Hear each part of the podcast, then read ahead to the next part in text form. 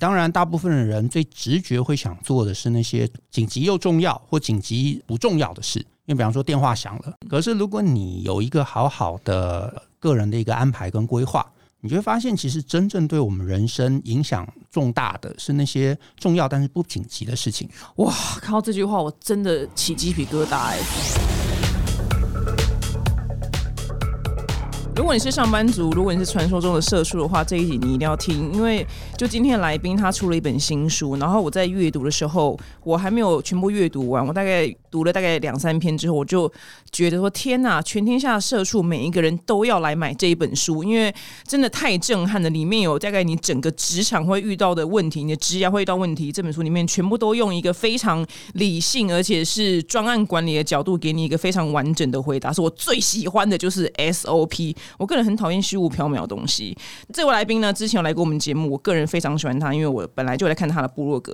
让我们欢迎就是大人学的旧。哎，大家好，表姐好。该不会刚刚话讲完，书已经开始在卖了吧？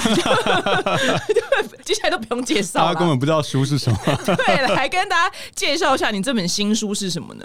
呃，这本书叫做《大人学破局思考》。那这本书大概在讲什么？呃，这本书其实是我们的 podcast 节目。好，我们 podcast 节目从大概二零一九年的二月开始做，然后一路做到现在，大概三百多集吧，三百七十几集。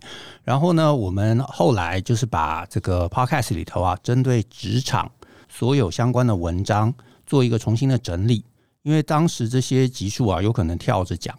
然后呢，我们就觉得，哎，其实它其实是有一个架构的，所以我们把它整理成是一个非常有架构的一个一本书的一个格局。所以希望说，哎，大家看完之后，也可以对你的职场有一些提升。你应该所有的那个职场问题都被问过一轮，对不对？呃，我不敢说都问过啊，就是各种奇奇怪怪的有问过，确实是。好，太好了，因为譬如说我会收到私讯，或者是在录呃另外一个回答问题的 YouTube 的时候，我们也会收到私讯，然后。我跟你讲，我们职场类都回答的不太好哦，是这样。因为我以前待公司超级无敌小，都小到爆炸，就小爆炸的公司都没有什么太大的问题，还好。小公司应该问题更多啊！哦，真的吗？各种奇奇怪怪的。哦，真的吗？好，像可能我真的太幸运。然后另外，大家可能同温层可能都没有在公司上班过，然后都是当网红了，所以他们更是回答不出来。好，我现在问一个，就是大家很爱问的问题，就是。请问一下，就是我的团队里面就有猪队，或同事是猪队，同事很懒惰，同事就能力很差，但每一次我看不下去，就变成我在做。是。为什么都变成我一个人要做这么多事情？那该怎么办？然后他就对方就很懒散，他就觉得很生气。然后我们那时候回答，你知道，看到你的看完你的书，哇天哪！我们当年回答真的要把那个影片给删掉。你知道我还说什么？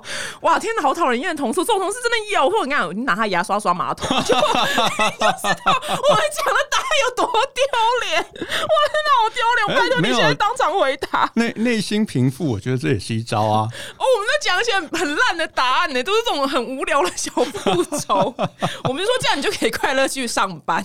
我拜托你现在好好回答这一题。呃，好，猪队友啊，其实是这样啊，我是觉得哪里都有猪队友嘛。那只是说重点，其实导演不是说怎么把他们变成神队友，因为他们既然是猪队友，他们可能本性就是猪。可是我觉得可以做的比较是自我的转念，意思就是说，很多人心里想就是不公平。啊，因为有他，所以我得要做 double 的事情。可是你反过来想，就是如果你在一个公司，比方说有个也不要很大啦，就三百人好了啊，就三百人，那你想要一下子被大家记得，要冒出来，其实相对是不容易的。可是如果刚好你的部门里头，比方说三个人，两个人都是猪队友，那大家其实久而久之一定就找你嘛。那老板久而久之也是找你嘛，所以你身上反而会得到一些比较多的机会。这个机会，我觉得其实有时候是职场中是买不到的，因为你说你没有这个机会，周围人都很强，你就埋没在里头了。当然，好处是可能钱多事少离家近，或者通常也不会钱多啦，就事少离家近，哎，可能是一个好处。可是缺点是你要往上爬，如果你是一个积极的人，你要往上爬，反而也就没有往上爬的机会啦。因为我在树头就举一个例子嘛，如果你今天是开店做生意，你在光华商场卖电脑，隔壁的店都很烂，客人去问他都一问三不知，然后所有客人都来找你。你一定会觉得哇，这些人真是你知道上天送来的礼物。那真实世界不会嘛？所以如果你真的碰到一两个猪队友，你其实应该反过来想的是说，还好有这样的一个状况，我会好好表现，表现了，我抢到一个位置，我往上爬了，我就可以好好来惩治或者是调整这些猪队友。我觉得把这个东西当成上班的一个核心的信念，你会比较容易快乐，而且你会比较能做出成绩。那只是大部分人就想说，他是猪队友，我也是猪队友，我们一起摆烂。那对你摆烂了，可是你老板也觉得你很烂，然后最后你也没得到好处。那都出来上班，都花了时间了，你不往上爬，那到底要干嘛？哦哇！你看你回答的多好，我的影片当你帮我删掉一下，太丢人了。哎，真的是很厉害，就是我在旁边笑得很开心，真的是回答的很好哎，而且就是你等于说把它写在一个死亡笔记本嘛，那猪队友死亡笔记本，然后以后他妈我当主管，你们 每个都死定，我想让你们每个就是做到死这样子。那因为猪队友，我接下来要问的是。完全跟职场好像没有什么太大关系，可是我觉得好像可以，你应该回答出来。就曾经多次接到那种问题，是譬如说弟弟交了。一个女朋友之类，大概都长这样。然后可能我哥哥什么的交了一个女朋友，然后可能女朋友可能住进家里，然后或是在他们家里面店里面，就在男方家里面工作啊。是是。然后可能工作态度又差，干嘛的？然后但弟弟就觉得哦是女朋友就包容他，然后弟弟的爸爸妈妈就也觉得啊没关系啊，就是但是就态度很差，然后又懒散，然后可能就是心情不好就走人。是。然后或者是住进家里面，然后。自己的衣服居然就是内衣裤都不自己洗，叫妈妈洗。妈妈觉得啊没关系啊。然后，但这个人这个弟弟的姐姐就觉得很美 颂。你为什么要来我家？然后我爸妈帮你洗内裤，为什么你在我家上班？那这也是猪队友的一种。对对对对对，这个有解吗？这个我觉得没有解啊。这没解哦。对是说，这跟职场没有办没办法关联。应该说，关键是就是呃，弟弟也没也没差。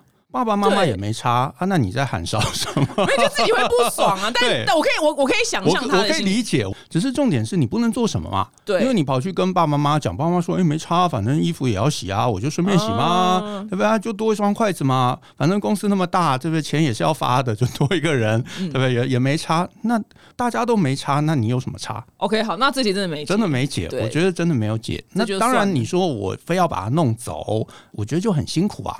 对不对？就是呃，如果刚好这个哥哥弟弟又在迷恋的那个过程中，通常都是对你，你通常你也不能做什么。你说你好好跟他讲，他也听懂了，可他觉得没关系啊，我爱我女朋友，我包容他。嗯，那你反过来，如果这是一个隔壁的朋友，你可能还觉得哇，这人真是了不起。嗯，对，只是因为他是你哥哥弟弟，你就不爽。嗯嗯，懂，好，没关系。我觉得你也很老实，你回答不出来问题就答，你就说答不出来。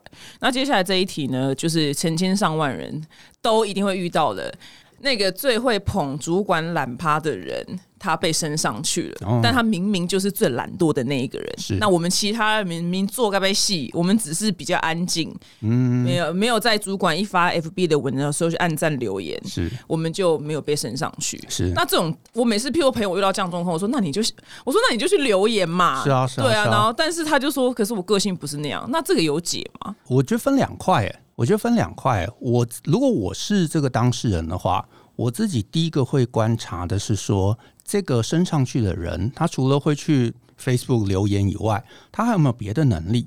我觉得，如果今天你的你最上面的大老板，他是认真经营公司的，他多多少少也不是只是就是这个人会就是会拍马屁就会把他升上来。你知道那种那种人在群组里面，老板一讲话，他马上就第一个回，对，然后叫他大声哦，然后老板不在。老板不在公司，他就是什么事都不做。对对，这种人很多。但但我觉得，就是他不做事跟他没有贡献，这是两两回事。嗯，意思就是说，有可能，比方说，他是一个很厉害的业务啊，就他在公司里头什么什么行政流程什么，他全部都不管。但是他出去了，他跟着老板出去，啊客人就听他的啊。然后就是接了什么三亿的单子、五亿的单子，就他接回来的啊。他接回来之后，事情就叫你们做，那谁叫你接不了单子呢？嗯，对，所以老板可能看重的是他这个业务能力，所以给他了一个对应的位置。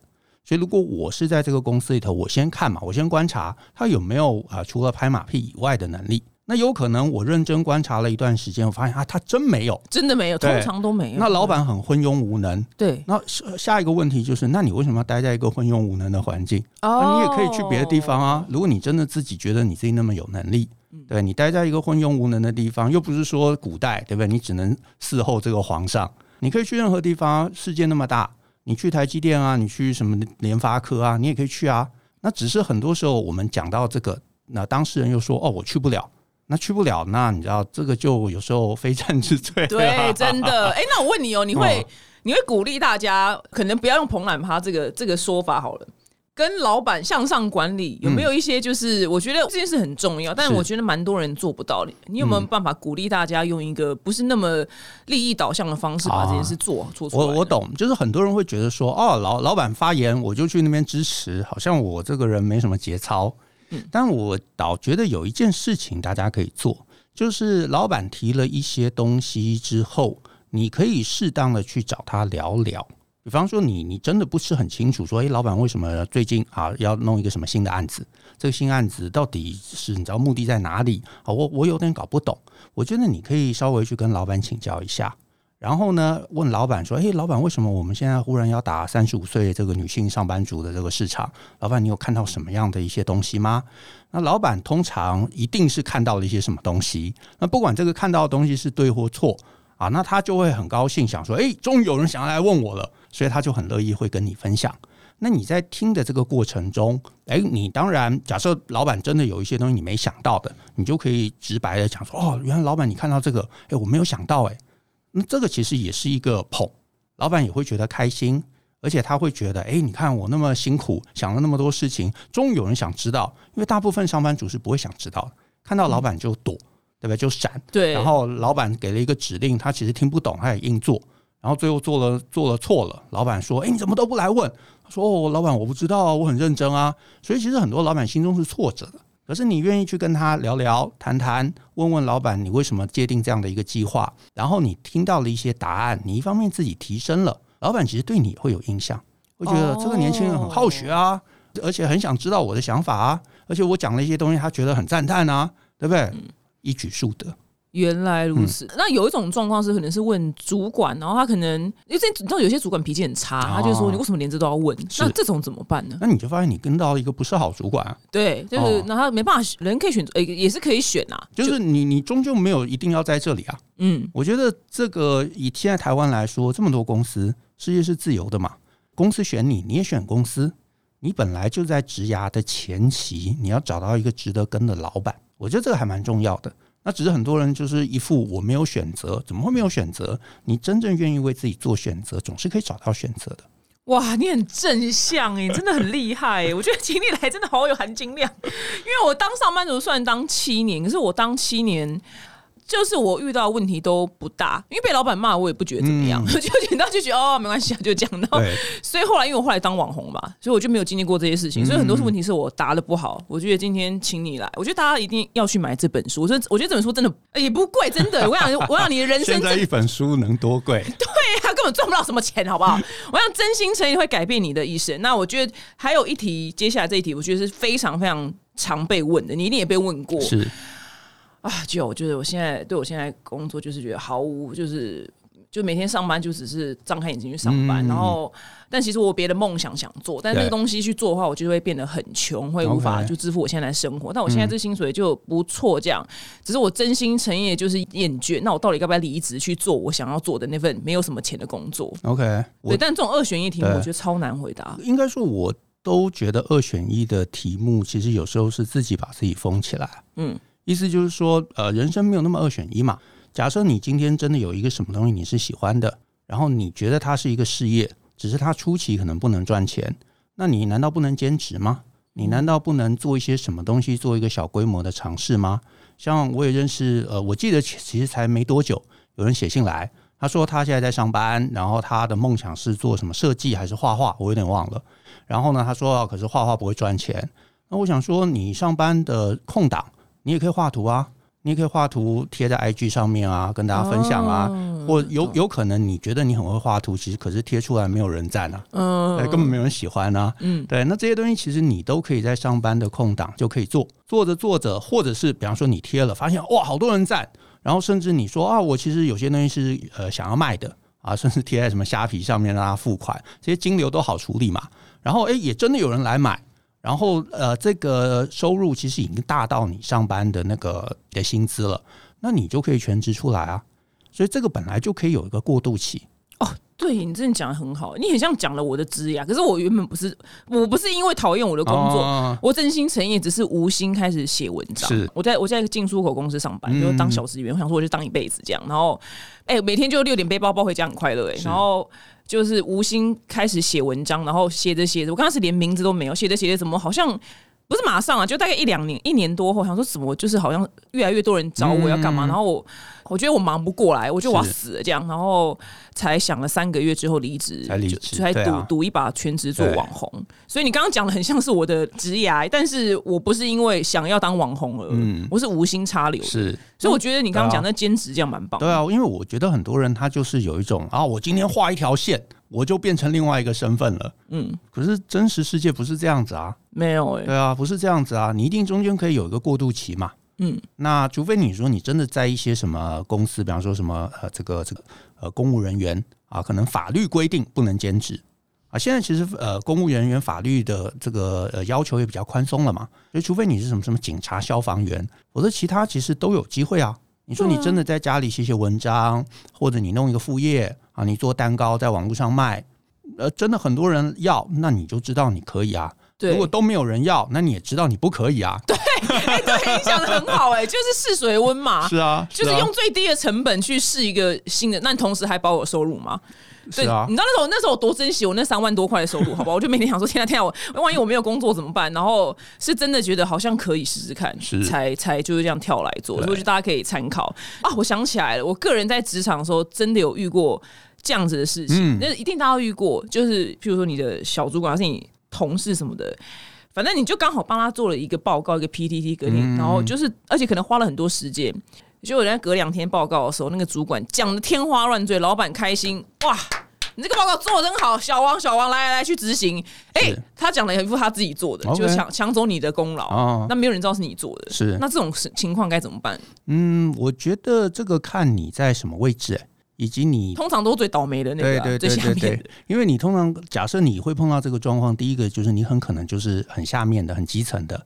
那很基层的，呃，你就是去帮忙完成上面主管交付的任务，那完成，然后虽然你可能会觉得那就是我的我的工作，对不对？然后可是我的主管就把那个功劳抢走了。但是呢，有时候如果你在刚进这个职场的时候，你还真的不能去做什么事情。但是一段时间之后，假设你的主管也不是那种真的很有能力的，你帮他做了一个这个投影片，他可能讲的也没有很好，所以他就会来问你嘛。他甚至是搞不好一段时间之后，他也没有想那么多，就是带你一起去开会，然后他就会问你。那其实其他人也就知道这是你做的。那其实，在很多公司里头，这也不是秘密啊，因为中间主管本来就不可能，你知道什么事情都是他做的，本来很多时候的这个报告什么就是下面人做的嘛，所以会带下面人去开会，那上面的老板也会看到你，那久了可能就会问，哎、这是谁啊？哦，这是我们我们家小张，对不对？然后你就你就慢慢在这些比较高层的这个里面会被看到，那我觉得这个其实是可以经营的，哎、那如果说万一今天这个小张因为被看到，对但还没被升上去，嗯，就上头略过他的主管，把一个好的重要事情丢给这个小张，是，小张接下来之后，那个主管就会北送嘛。对对对对那这到底该怎么办？因为这个状况超多超多人发生的。嗯，这个这这个真的就很为难，，对，因为你接下来是。你不接也不是啊，但你接的。我我会先跟中间主管讲说啊，上面大老板有这样的一个呃安排，请问我该怎么办？问他？对。哦，对，就是上面老板有这样一个交代，那我他是总他是董事长啊，嗯，对不对？所以他找我去，然后这跟我讲这样一件事，好叫我安排这个活动，啊请问我接下来该怎么做？啊，就看他怎么回答。对对对如果他要不爽，那就真的是没办法。呃，对啊，嗯，是那你觉得这时候做人的那派要出来，要怎么样会做人？按来这个中间这个被略过的主管，嗯，我觉得我也不能怎么按耐他，嗯，而且我也没有立场去讲什么，我反而就是恭恭敬敬的嘛，告诉他说，哎、这这个董事长找我做这个事情，那这件事情可能会呃这个造成一些什么影响，我有跟董事长讲，然后呢，那我可是我赶快来跟你请示一下，看我怎么样进行会比较好。嗯，那通常他如果是有 sense 的，他可能也会说，哦，那你就先做董董事长的事情啊什么的。那只是我可能就不能把他手上的东西放掉了。我不能说哦，那个董事长叫我做这个啊，所以那个我就没办法做喽，你自己想办法哦。哇，你学白目学的很像哎、对，对，真的很白目哦。我懂了，嗯不同的版本，是啊。那我我可能把董事长事情做好，可能那段时间真的就要辛苦一点。嗯可是他手上的东西也没落掉，那我觉得他也就没有办法说什么。嗯，嗯，懂了解。这因为这种状况，就是职场真的好难哦，对就好多这种很麻烦的状况。好，那我们刚刚讲完，就是在职场上会遇到就是真的我觉得很麻烦的问题。但是我觉得你书中还有一个很厉害、很黄金的一个地方，叫做六个指标，看你能不能被升迁。我觉得来社畜们你要听好了，你要改运改运。来，我昨天才去那个蔡阿嘎经纪人带我去的一个元成功，元成功他虽然听起来很像怪力乱神，可其实他就是西方的催眠。哦然后那个老师就说来，大家每次问说什么改运改运改运怎么改？不是买宝剑，不是去买什么八八八八八的水晶灯，嗯是你的态度、个性跟观念改了，你的运势就会改了。所以我觉得，我觉得你这本书也算是改运的书，因为你在调整大家的态度跟观念。然后这六个升迁指标，我先朗诵一下。第一个呢是能不能帮公司赚钱，二。是不是公司的经营核心？就你的部门啊，这样。然后三，能不能帮公司省钱？四，你能不能帮老板做面子？五，能不能帮公司省麻烦、解决问题？六，你是一个不得不存在的部门，大概是这六个。嗯，大家仔细就自己去买书这样。对，那你可以跟大家就稍微讲一下这 part 嘛，来 OK 我们有没有升迁的运？好，就是其实很多人都觉得说我在公司里头上班嘛，我就你知道每天加班很勤劳，所以呢时间到了应该就会升我。其实重点还是说你能不能获得大老板的关注啊。就是高层的关注啦，大家以为说升迁就是一个你知道公式，这个年资，然后做了什么事情就会升上去，其实不是啊。这个升迁这件事情，其实真的还是跟老板有没有关心这个部门，以这个部门能够创造什么价值有直接的关联。所以刚刚提到嘛，第一个，如果你的部门刚好你在的部门就是能够帮公司赚钱的，通常通常一定是业务部最对，有可能是业务部门嘛，对不对？啊？或者是你可能是呃，有些公司可能是比较是行销部门啊，比方说你在电商，那你可以做一些事情能够促进转换，那这些东西其实都会是老板可能每天最关注的事情。那他就会常常来你部门，就比较有机会会看到你，就会有机会跟你说到话，然后他就会觉得，哎，这个这个年轻人不错啊，这个很棒，好，常常帮我们想一些事情，所以有缺搞不好就想到你。那这个其实就会让你比较有机会冒出来。哎、突然打个岔，你刚刚说老板来部门的时候，然后你刚刚说就跟老板讲个话嘛。我虽然因为我毕竟自己是老板，所以我的老板是观众群，可是其实有时因为我刚好最近主持一个电视台的节目，然后那时候生命第一次踏入电视台，然后那天刚好还有个记者会，然后就有一些就是电视台的高官长官们啊，然后哎。连我也不太知道要聊什么、到底虽然我也没有说一定要扒了他大腿给我新节目，哦只是我突然想了说，哎、连我也不太知道要跟大官们聊什么，哦要聊什么啊？你有建议吗我？觉得不用特别聊哎、重点就是说他来，他一定是关切一个议题嘛。对他就关切来到部门他就关切对不对他说这个记者会哎这这个今天的管这个转换率怎么样？嗯好，我跟他报告，对不对？然后他说哎，那那个什么指标，哎，我跟他讲，他觉得哎，我问什么你都知道，嗯那他是不是就记得你了？哦，对，因为我们在公司上班嘛，你说你真的跟老板聊什么？哎，昨天老板你去喝酒吗？像喝什么酒，对不对？那个我觉得也不，第一个也不得体，嗯而且也没有必要，而且也呃，而且老板也不会因为这样子就觉得哦，好，我记得你，因为他重点他也不是来跟你交朋友嘛，对，他就来工作嘛。是所以你把工作上面该知道的事情你都把握好，然后有机会能够在他面前展现的时候，你就展现出来。我觉得这个其实比一切都重要。哦，所以你不会觉得做人比做事重要吗？你觉得是升迁的关键？呃，可能你不要太白目，就不要太白目。但是我觉得做事还是重要的，就是你不能完全不做人。就是有些人就是那种你知道很厉害的工程师，对不对？都不理人的，然后就是讲话也很酸、很刻薄。那个当然你对升迁一定会有伤害的。可是你说哦，我只是很会做人，可是什么能力都不行。那我觉得你除非找到一个很昏庸的老板，对，否则你说真的想赚钱的老板，他还是要找有能力的人呢、嗯嗯，懂了解、嗯。哦，我就哦谢谢你解除我的疑惑，原来我也不用特别聊什么。那时候我也想说，哎、对啊，我还要讲应应该说，我也不是那种很擅长聊什么的人，嗯。所以我就觉得，那与其你硬要去跟人家尬聊，然后聊了你尴尬，别人也尴尬，那你还不如拿你比较强的地方去让别人这个留下印象，因为老板就来上班嘛，他希望他唯一在意的就是你是不是把工作做好嘛。所以我问一个问题，其他三个人都答不出来，就你答得出来，那至少他就记得你了。懂，嗯了解了解。不好意思，刚刚打断你。然后你刚刚那个指标，指标讲到哪里？完全忘记，过得问我自己的问题。指标哪？我们刚刚聊到指标是说，呃，你要去看你的部门，你所属的部门，其实在升迁上面，呃，受影响很大。因为如果你反过来，啊，就刚刚提到嘛，如果你是在一个赚钱的部门，或者是老板最在意的核心的的某个部门，比方说你在什么 SpaceX，嗯，那伊隆马斯克最在意可能就是什么引擎啊，什么这些电池啊，对啊，电池啊什么，那他会来，他常常就会来这里，那搞不好你就会比较有机会表现。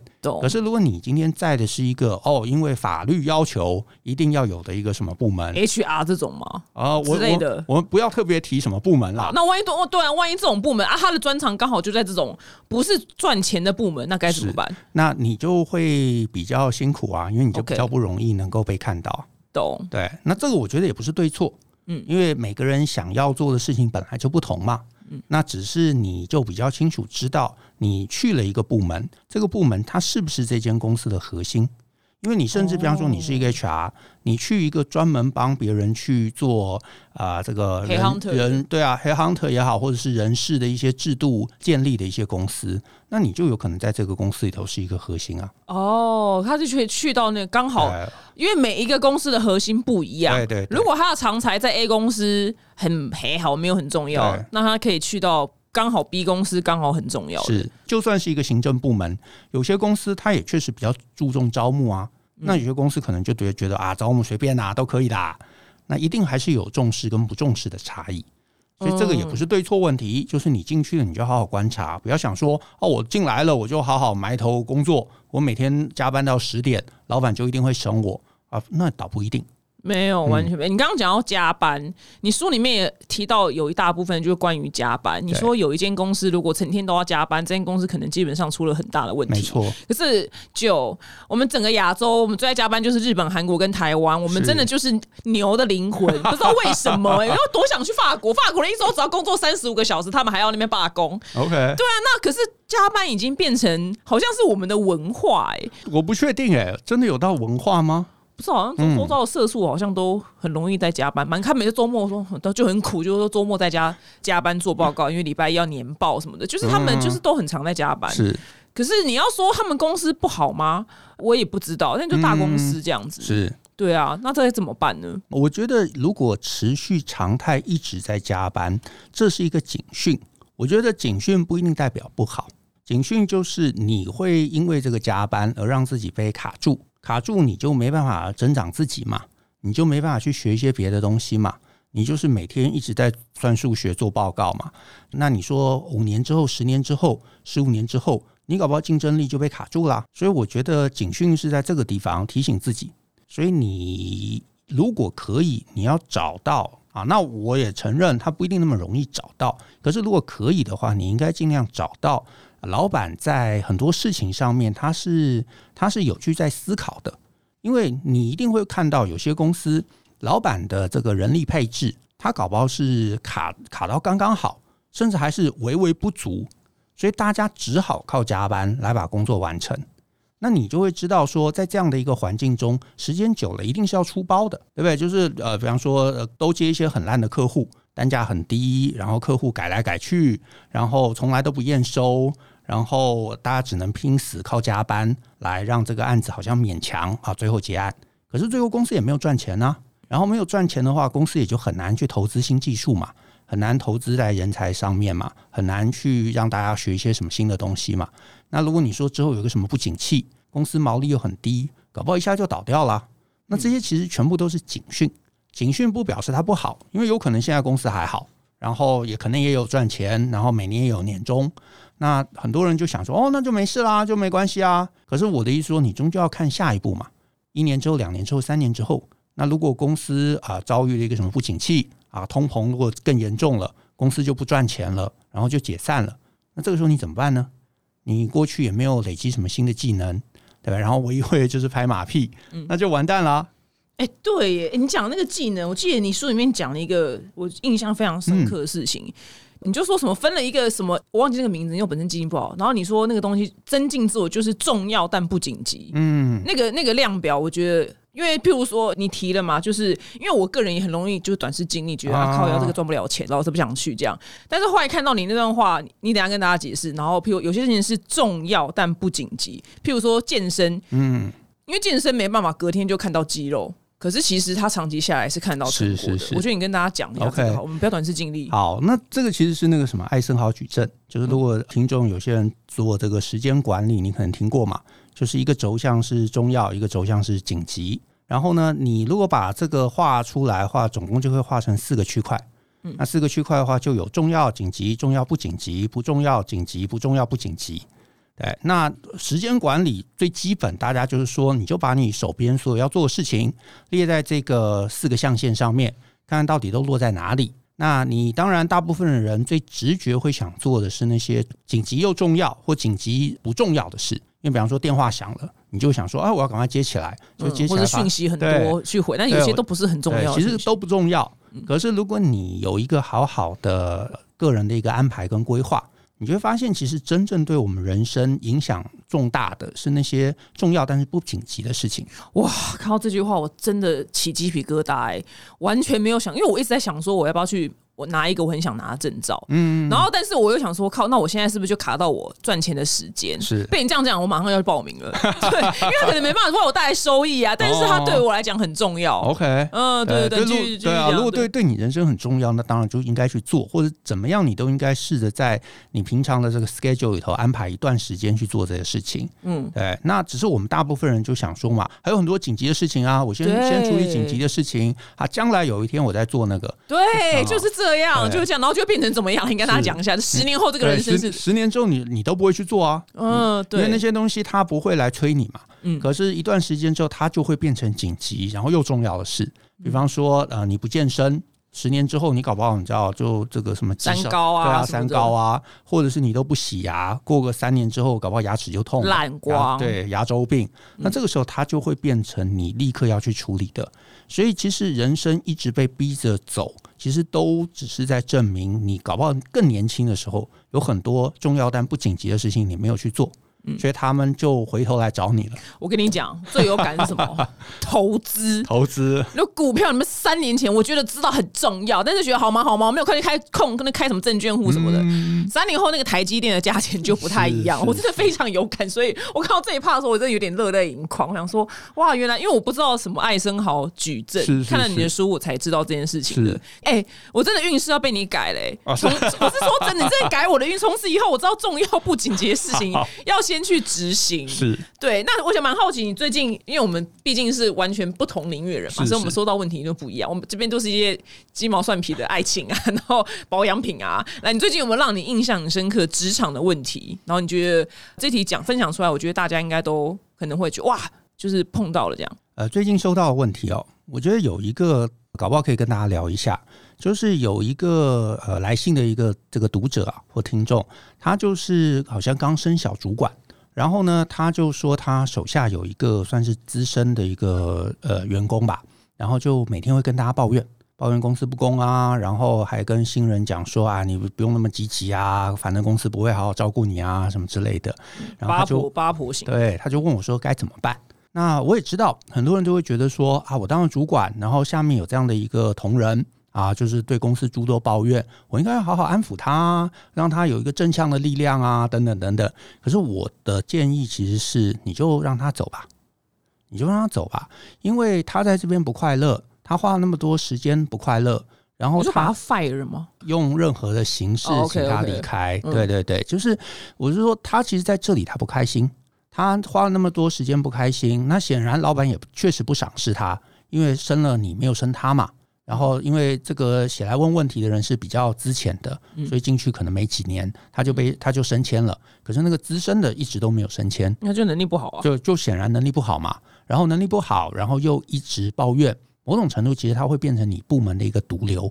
嗯，因为新人就会有可能会被他影响啊，就觉得哦，原来这间公司那么烂，原来我不用那么积极，原来这样子是不对的，所以反而大家学了一些不好的呃，学了一些不好的习惯，被他带坏了。然后最后，如果大家都站到他那一边，你之后就会很难带人，你的部门就会很难做出一些东西来。哦。那其实这个时间拉长了，我是说，这其实就是一个大家都没有好处的事情。那你还不如某种程度的让他离开，不管是你 fire 他，或者你帮他找一个更适合他的地方啊，建议他可以过去。他如果在那边做出成就了，他也就不会那么负面。搞把嘴就闭起来。对，因为他如果做得好，那他当然就不会抱怨了嘛。嗯，他就搞把他是去一个别的地方更适合啊，谁知道呢？可是你把他硬留下来，他也不快乐，你也不快乐，然后他甚至会造成之后部门呃营运的一个困难。没有人赢啊。嗯，对但是你跟这个刚好你讲的是管理者的烦恼，对不对？对。但后来你的书里面还有一怕，我觉得印象很深刻，就是那种很爱讲就讲八卦同事，就是其实大家会变成一个小团体。嗯。然后你在书里面对于小团体下了一个非常我们以为答案的相反的一个注解，我觉得很棒，可以跟大家分享一下。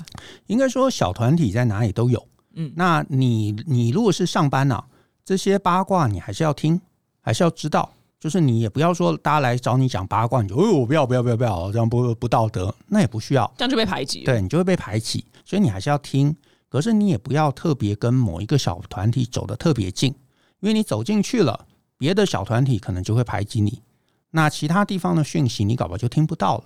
可是其实你你在上班，你听到讯息其实还蛮重要的，因为你比方说你知道哦谁谁谁马上要升迁了。公司拿到一个什么新案子，对不对？甚至谁暗恋谁啊，你就小心一点，不要跟这两个人走太近。